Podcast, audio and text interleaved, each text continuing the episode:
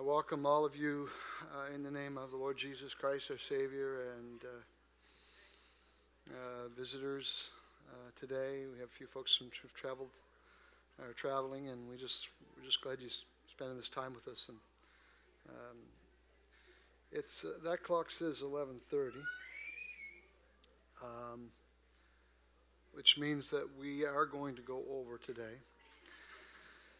If you uh, if you need to leave, uh, God bless your day. Just slip out, and and and no one will think uh, ill thoughts towards you. Uh, but we are going to look at Psalm 23, and it's just uh, just an amazing portion of the Word of God that we're going to be looking at together, while the children are looking at the same passage. We are doing an exciting three-year journey through the Bible. And we're doing it in conjunction with the family curriculum, the Gospel Project curriculum.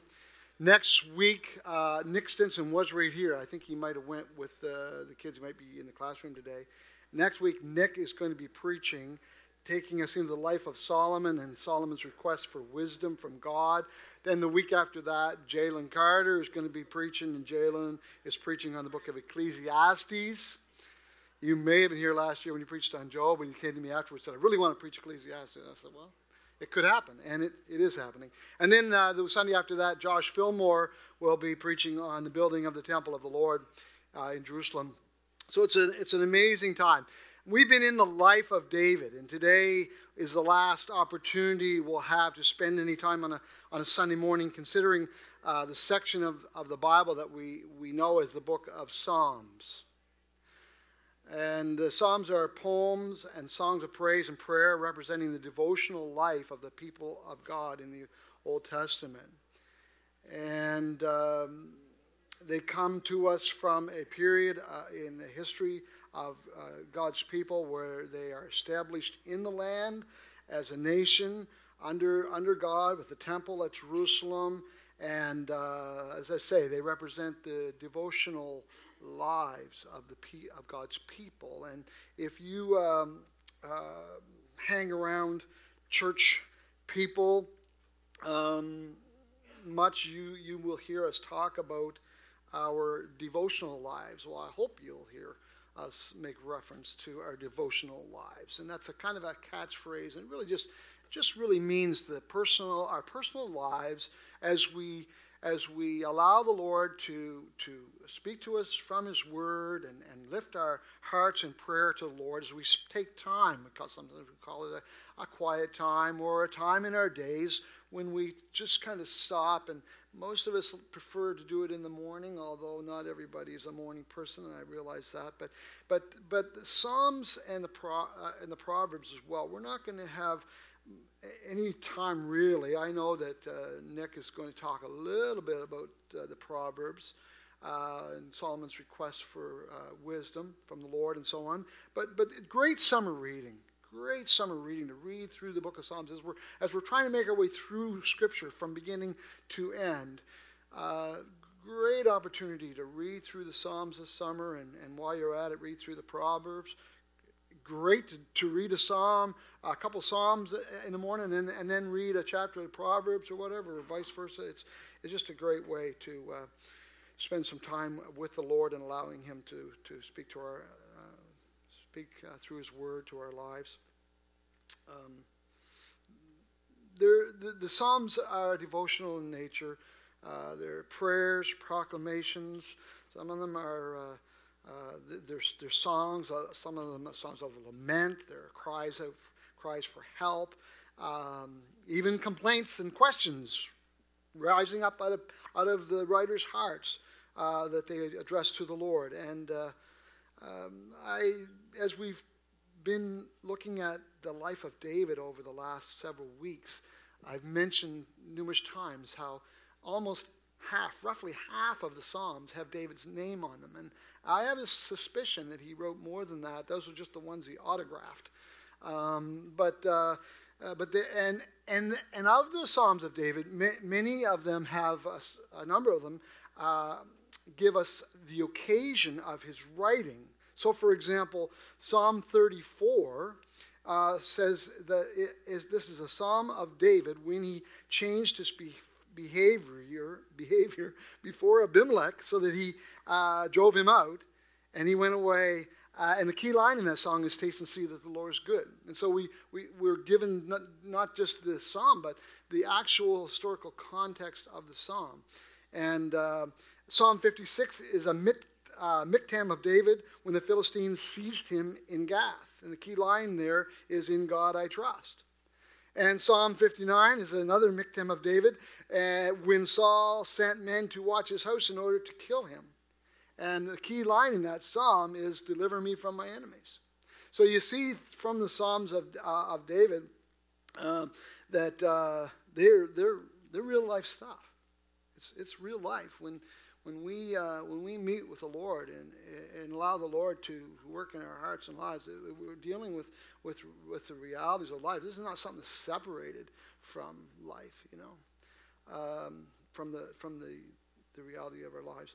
Uh, last week, Alex spoke uh, on uh, the incident with David and Bathsheba and Uriah, and he read Psalm 51. And because Psalm 51 is a psalm of David, and it is a psalm that is uh, uh, labeled from a specific time in, in David's life, and it says there at the heading of Psalm 51 says a psalm of David when Nathan the prophet went to him after he had gone into Bathsheba. So that's the context of the psalm, Psalm 51, and uh, and so uh, when we read there, uh, you know, um, in Psalm 51, uh, David's cry out to the Lord to, for forgiveness and for mercy. It's, uh, it's real.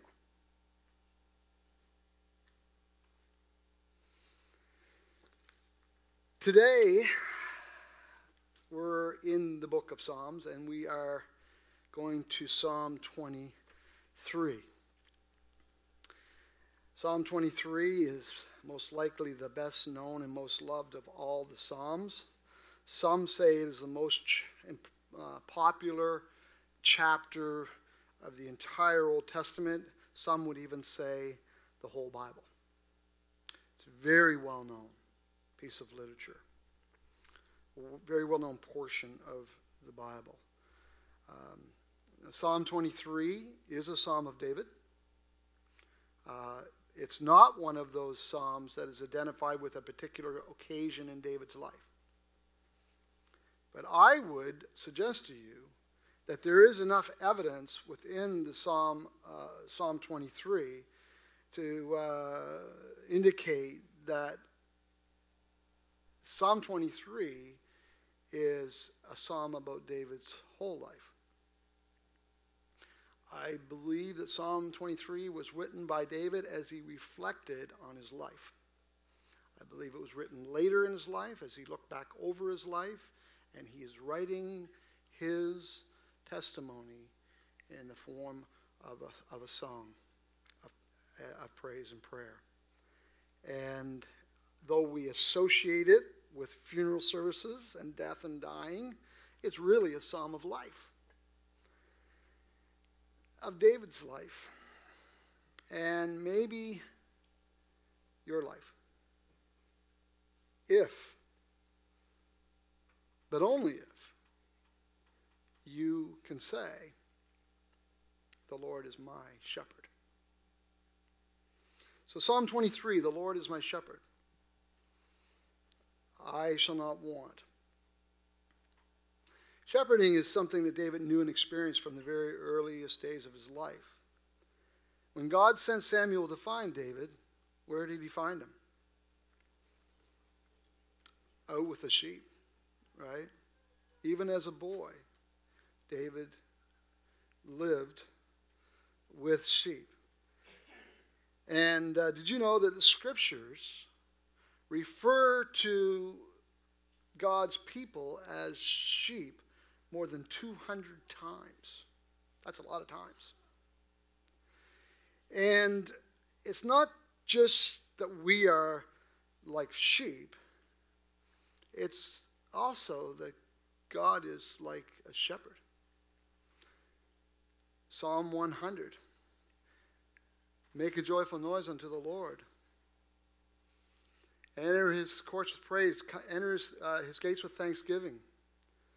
Know that he is God, that he has made us, and that we are the, the, his people, the sheep of his pasture.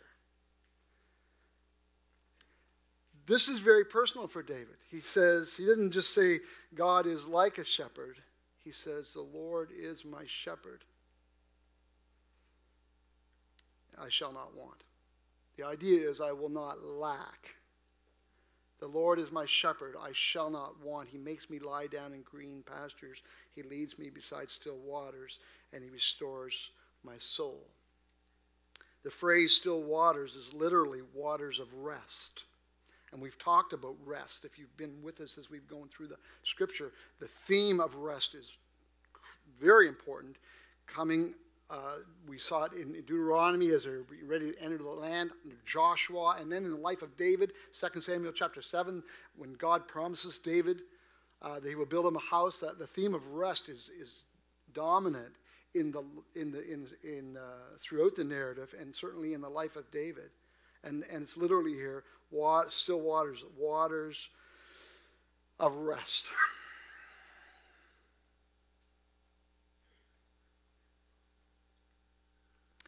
Of course, when come to the New Testament, you have Jesus.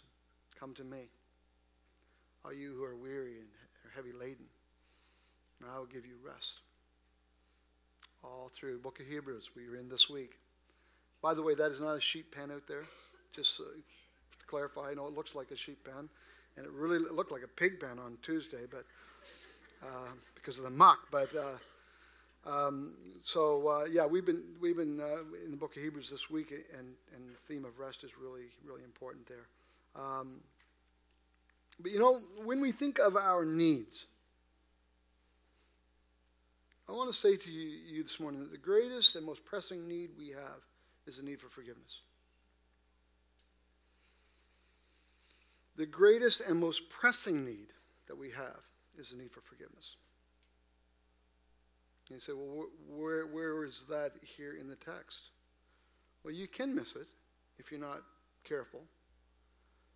But when David says, um, The Lord is my shepherd, I shall not want. He makes me lie down in green pastures. He leads me beside the still waters. He follows that statement with this one. He says, He restores my soul.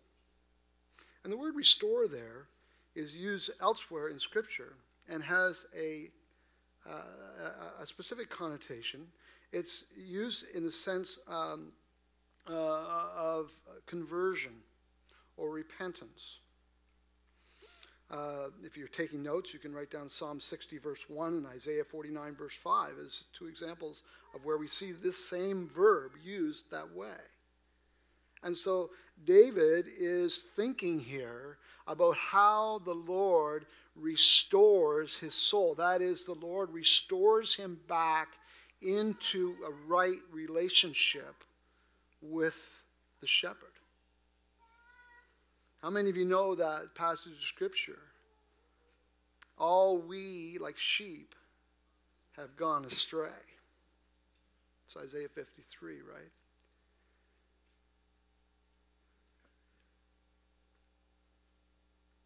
Recently, as recent as last week, we were looking at David's sin with Bathsheba and against both Bathsheba and Uriah. And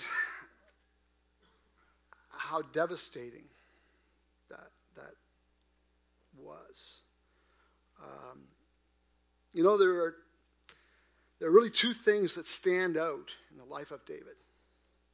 And I want, to, I want, this is something I want for us to understand here today. You know, when we talk about understanding the Bible, we talk about context. And rightly so, because context is more important than anything when it comes to determining what the meaning of a passage is. And when you ask the question, what is the context of Psalm 23? The answer to that question is the life of David.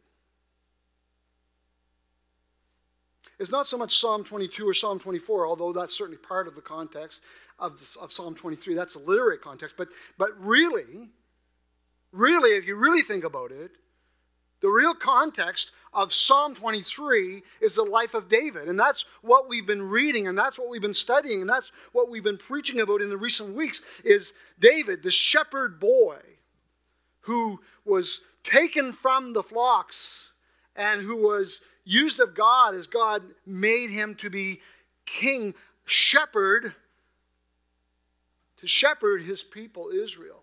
That's what God told David that. Fact, he told David that in the context of Nathan's rebuke to him when he sinned with Bathsheba. David, the giant slayer, who had that faith, the only one of the day who had that faith to stand up against that foul mouthed giant. David, who had that covenant relationship with Jonathan, that unfailing love, that, that covenant that allowed him to then reach out to Mephibosheth, Jonathan's son, after Jonathan and Saul were slain, and bring him from the far reaches of the kingdom right into the king's house to sit at his table. That, that disabled, fearful, shame, ashamed son of the former person in line of the throne that threat, that enemy. That's the context of Psalm 23. All of that. David and Bathsheba. And the two things that stand out most if you study David's life, I don't mean a casual reader, I mean if you really study David's life, the two things that stand out most, number one, I have to say, is his sin. And you might think, well, what, what about his faith? What about his devotion? What about his heart for God? You know, David was a man after God's own heart. Well, we already talked about how that passage and that statement is misinterpreted and misunderstood. But the reason I say David's sin stands out more is because, because of all that. I don't know how many of you are here today that were here last week when we read through and Alex led us through that account, but it's devastating. Because David is like, he's the great king, right? He's the underdog shepherd boy. He was the only one who would stand up. And, and he did all those great things. And he was a great warrior. And he was a, a, a musician and a songwriter. And, and he had this great capacity to show people respect and compassion. And, and we're reading this and we're, we're in his corner and we're shouting and we're cheering him on because we want him to succeed so bad. Why? It's because we identify with him. Because we all want, we all want that. Deep down inside, we want, we want to be what God made us and called us to be reflect his image. Right? We want to be good. We want to be brave. We want to be faithful. We want to be loyal. We want to have integrity. Integrity. Here's David. Not only does he, he's supposed to be shepherding the people, and he takes Bathsheba, the only wife Uriah had, while David had numbers, takes her, and then to compound that, to try to cover it up, you know, contrast Uriah, who says, I will not go home to my life and my wife and comfort myself while my brothers in arms are out there in the battle which was where David was supposed to be. Puts the letter in his hand. The letter to Joab that, would, that was his death sentence. Joab, who David had pronounced a curse on a few chapters ago because he killed Abner in cold blood, and David pronounced a curse on Joab. And, his, and now he's going to use Joab to murder Uriah, he puts the message in Uriah's hand take this to Joab. You know what that means, don't you? It means that David knew that Uriah had complete integrity. He was a loyal friend. And David had him killed in a futile attempt to cover up his own sin. And when Nathan walks in says, David, and I'm not trying to repreach last week's message, but you have to understand this is the context of Psalm 23. When Nathan walks in and, and tells him this, this story about somebody, David, you know, is, is the king. He's the single supreme court justice of the land. And Nathan says there is a man who had one little lamb. And then there was this rich guy who had a whole block. Company comes over. You know the story. And at the end of the story, David's seething with anger. It's that's what it says. He just gets he's just like he's feeling like we're feeling when we watch what David does. The one who we think is going to be the hero for us and he's just he's just he's just seething with anger and he says where is he because that man deserves to die. Bring him here. Let's put him to death right now. Nathan said, That won't be a problem. That'll be easy enough because you are the man.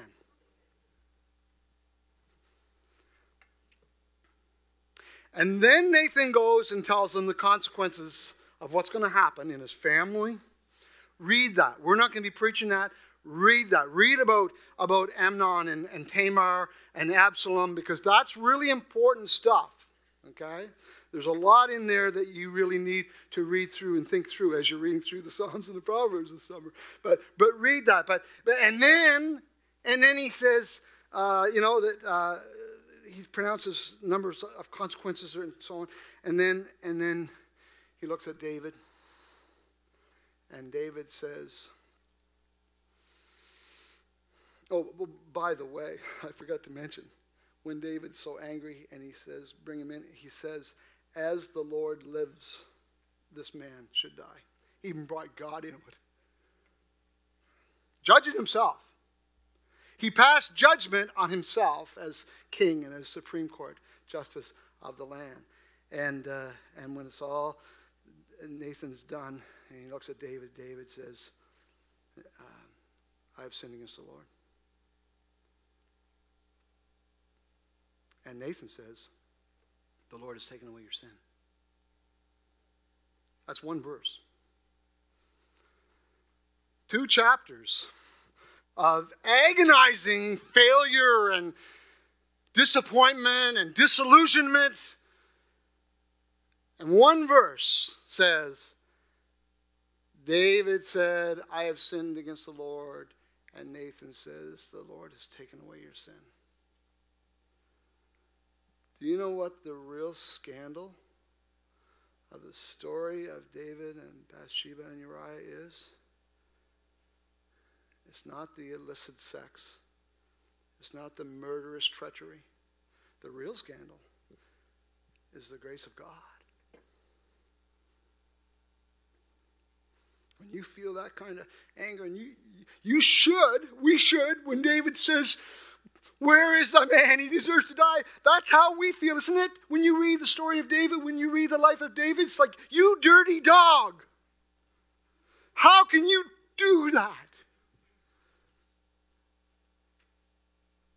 This man's wife, this loyal friend, that is the most despicable thing that you've ever read.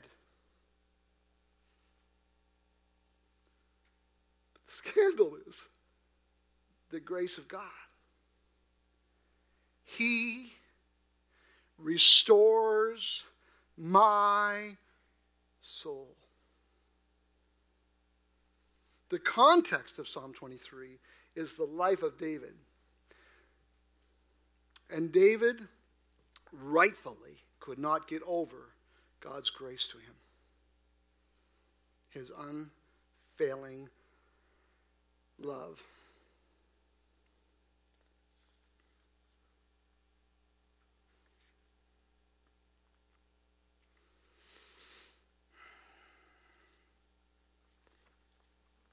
Psalm 51. But it's really everywhere. Psalm 51 Have mercy on me, O God. Blot out my transgressions.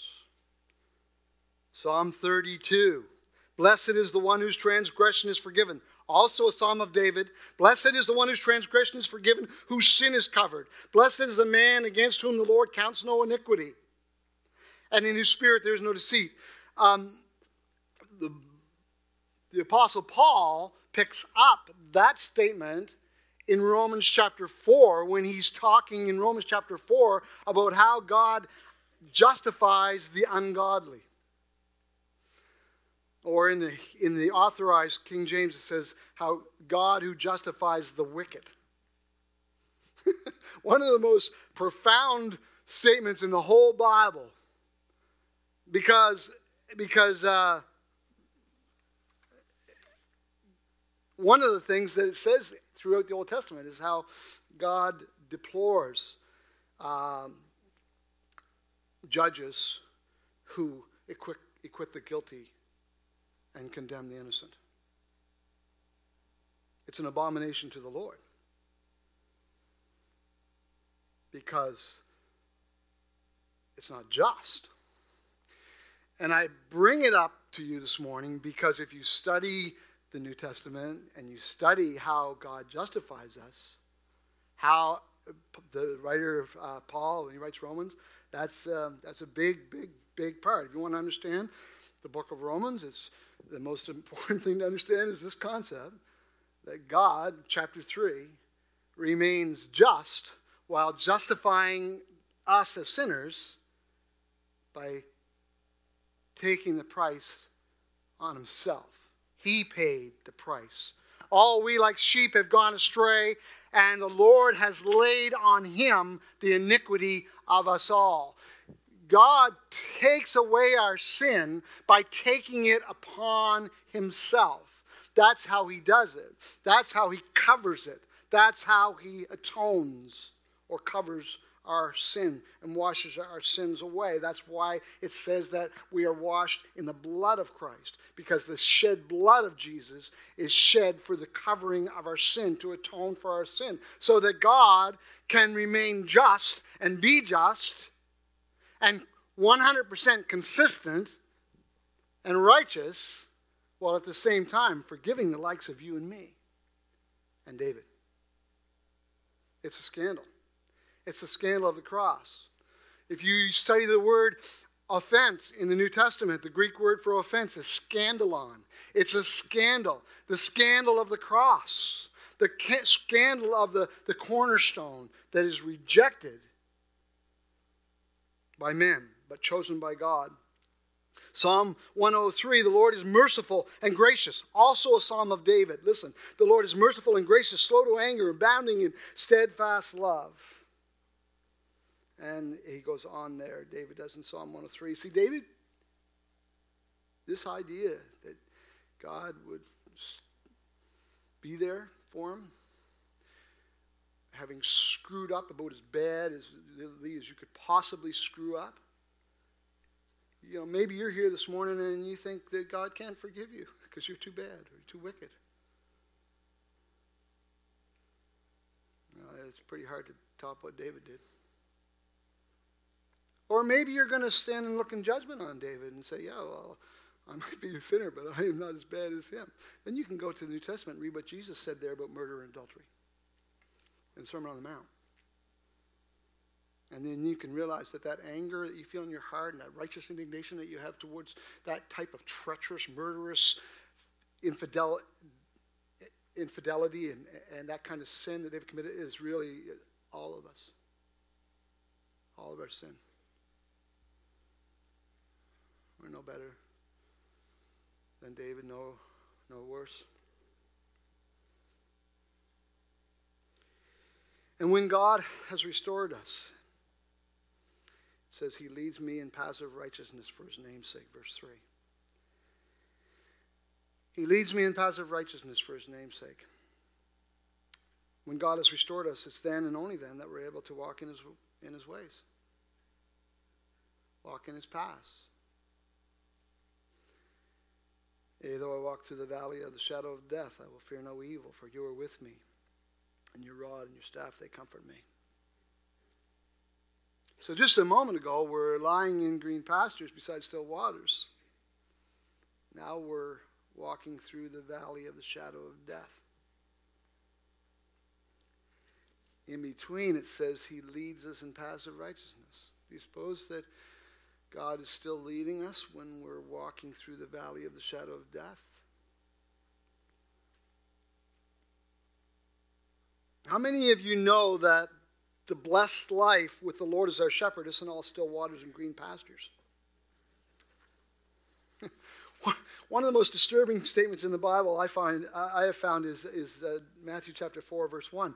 Matthew chapter 4 is, all, is be, the first part of the chapter is all about Jesus being in the wilderness, being tempted of, of, by the devil there, right? The temptation in the wilderness of Christ, the temptation of Christ. But, but verse 1 is, is startling. It says, Then Jesus was led by the Spirit into the wilderness to be tempted by the devil. It's, it's, it seems counterintuitive.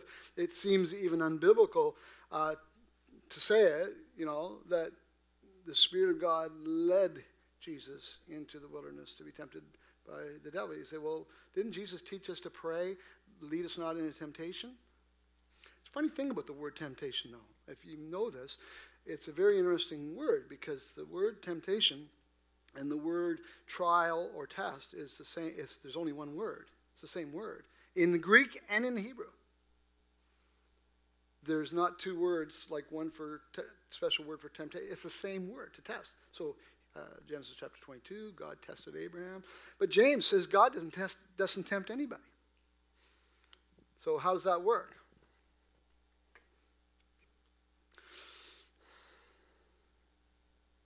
Depends on who you're looking at.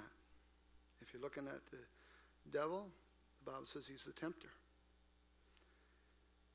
He tempts you to destroy you. But if you turn your eyes to God and look at the Lord, who is this great shepherd, why does he test us? The Bible says he tempts no man, but he does test us. Why? Well, there's a couple of reasons. One is he wants to, to strengthen our faith, and uh, he tries us to train us, but he also tests us so that we'll pull close to Him.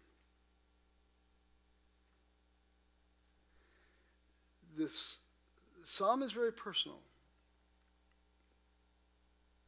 It says, The Lord is my shepherd. But when you get down to verse 4,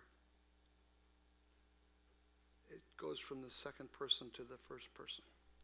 Yea, though I walk through the valley of the shadow of death, I will not fear no evil, for the Lord is with me. No, no, no, no, for you are with me.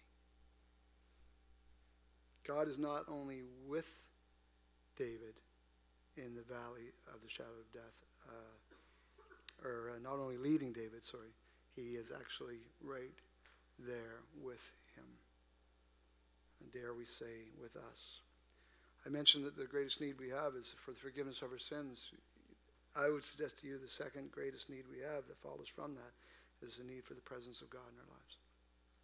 That's why when Peter pre- preached Acts chapter 2, the day of Pentecost, when he stood and preached to them at the end of his message, he said, If you will respond to the gospel I'm preaching to you today, you will receive two things. You will receive the forgiveness of your sins, and you will receive the gift of the Holy Spirit. The greatest need we have is for the, the most urgent need we have is for the forgiveness of our sins. The second greatest need we have is for the presence of God in our lives. You and I are nothing without the presence of God. We were made to be uh, indwelt by the Spirit of, of the Lord, and without Him, um, we're nothing. And that first person continues uh, throughout to the end of the psalm. You notice in verse 5 You prepare a table before me in the presence of my head with oil. You anoint my head with oil. My cup overflows. What is, what is that? What is that?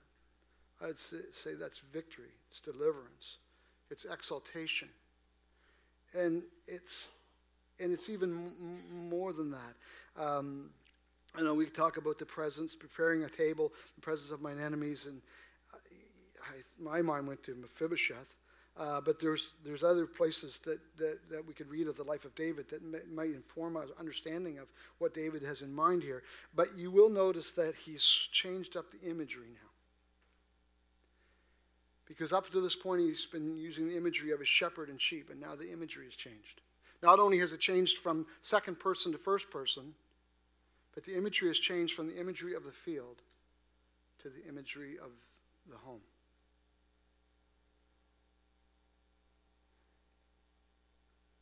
And I mentioned that, you know, over 200 times in the Bible where God's people are referred to as sheep. Shepherding is a very dominant biblical imagery, but there is an imagery that surpasses the imagery of the sheep and the shepherd in Scripture. And it's the imagery of family, especially in the New Testament, when Jesus rocked the disciples' world and said, You you need to call God your Father. It's the imagery uh, of the home and the family. Um, Luke 22.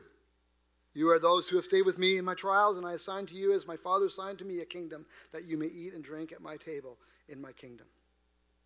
Revelation chapter 19, then I heard what seemed to be a voice of a great multitude, like the roar of many waters, and like the sound of mighty peals of thunder, crying, Hallelujah for the Lord our God uh, the, uh, the Almighty reigns. Let us rejoice and exult and give him the glory, for the marriage of the Lamb has come.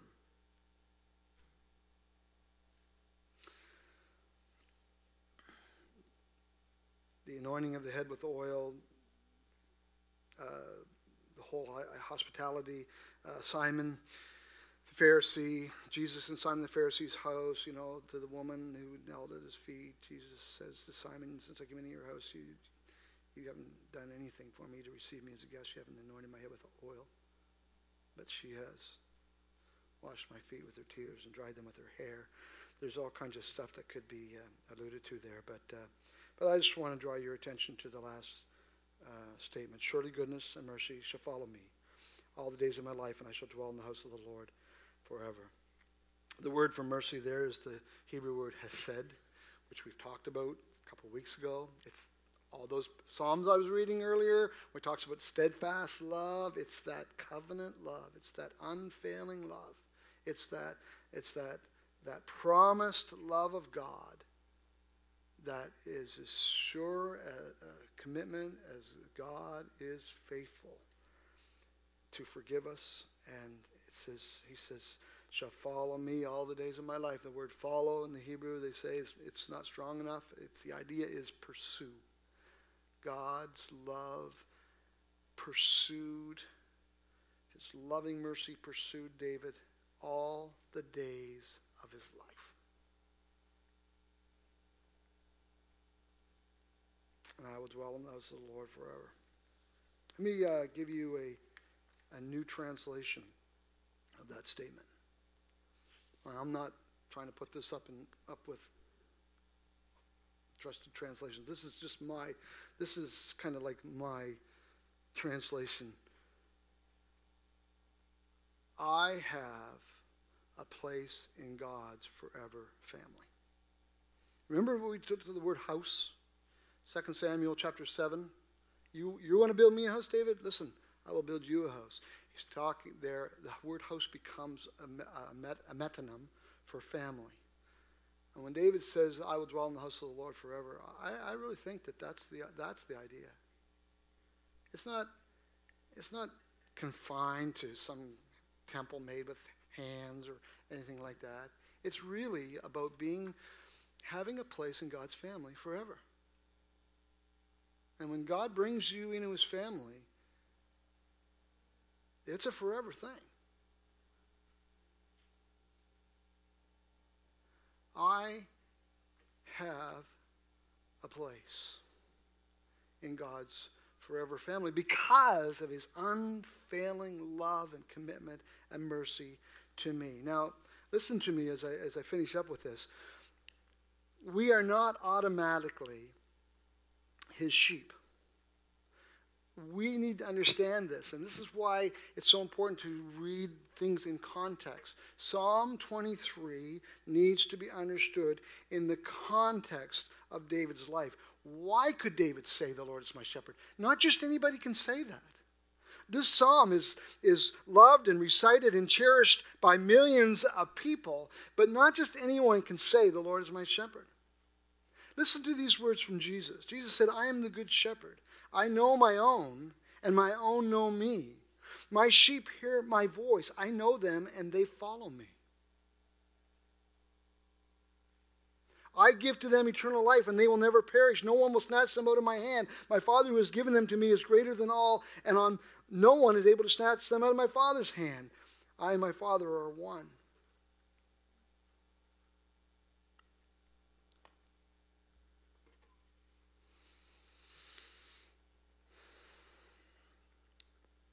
Jesus said, I give my life for the sheep. And he extends an invitation. And the invitation goes out, and it's going out to all of us here today. Have you responded to his gracious invitation to enter into his forever family? Through the covenant of his unfailing love, he said, I give my life for the sheep. He said, This is the new covenant in my blood, which is shed for you for the forgiveness of your sins. See, David had that kind of a relationship with God.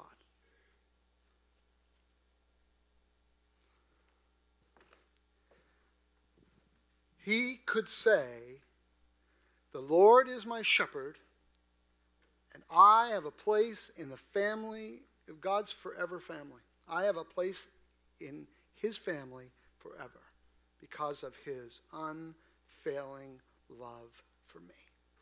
Have you personally responded to the invitation that God gives to you to enter his family so that you can say, not just the Lord is a shepherd, but the Lord is my shepherd.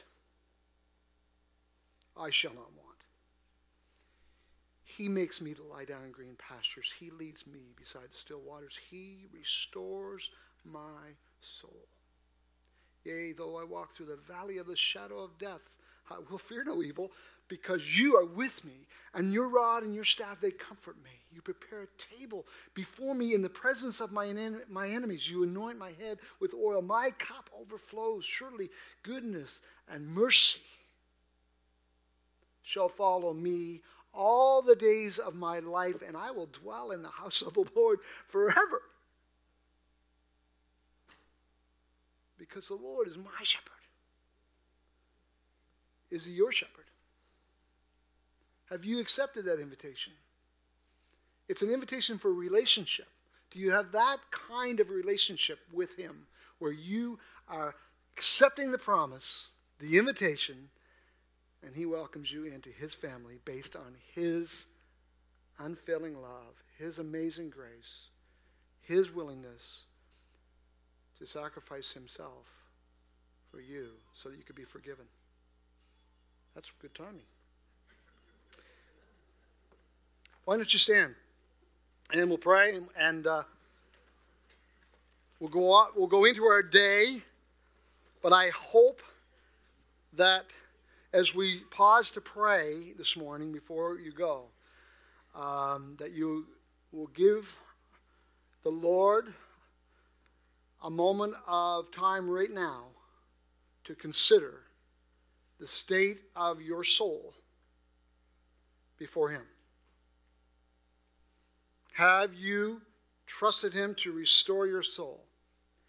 Do you know him? Does he know you? When he says, My sheep hear my voice, I know them, and they follow me, is that you? If you haven't taken that step to respond to his invitation, his gracious, scandalous invitation, the scandal of the cross, that God himself would take upon himself my sin and die in my place. Have you responded to that invitation? I'm going to ask you to bow your heads, and I'm just wondering if there's somebody here today that would like to say yes to that invitation this morning. God can see your heart. He knows exactly where you are. You know whether you've responded or not. And so, if you're here today and you have not responded, I would like to lead you in a simple prayer. If you would pray along with me in your heart and just say, Lord, I have been convicted by the truth of your word in Psalm 23 this morning. I want for you to be my shepherd. And I know that I am a sinner, and I know that I am in, condemned by my sin without your forgiveness. But I thank you that you love me with that unfailing love, that you are willing to die for me. And I accept you as my Savior. Right now, I claim the promise of forgiveness according to your word. To all that would come to you, you would not cast any aside, that you would receive all who come. And I claim that promise. I, I, I respond to your voice through your word today and say, Jesus, please, please forgive me for my sin. Lord God, please become my shepherd, that I might be one of your sheep and have the forgiveness of, your, of, my sin and the gift of your spirit living inside of me, that I would know your presence all the days of my life and know that when I die, that that doesn't change anything. Because I have a place in your family forever. Lord, I thank you for this assembly this morning. I pray you'd bless each one with the conviction of your spirit through your word as we go into this day and in the weeks and months ahead, Lord willing. Uh, may we live for you. In Jesus' name, amen. If you've made any kind of decision this morning, I would love to talk with you about that. Thank you, and God bless your day.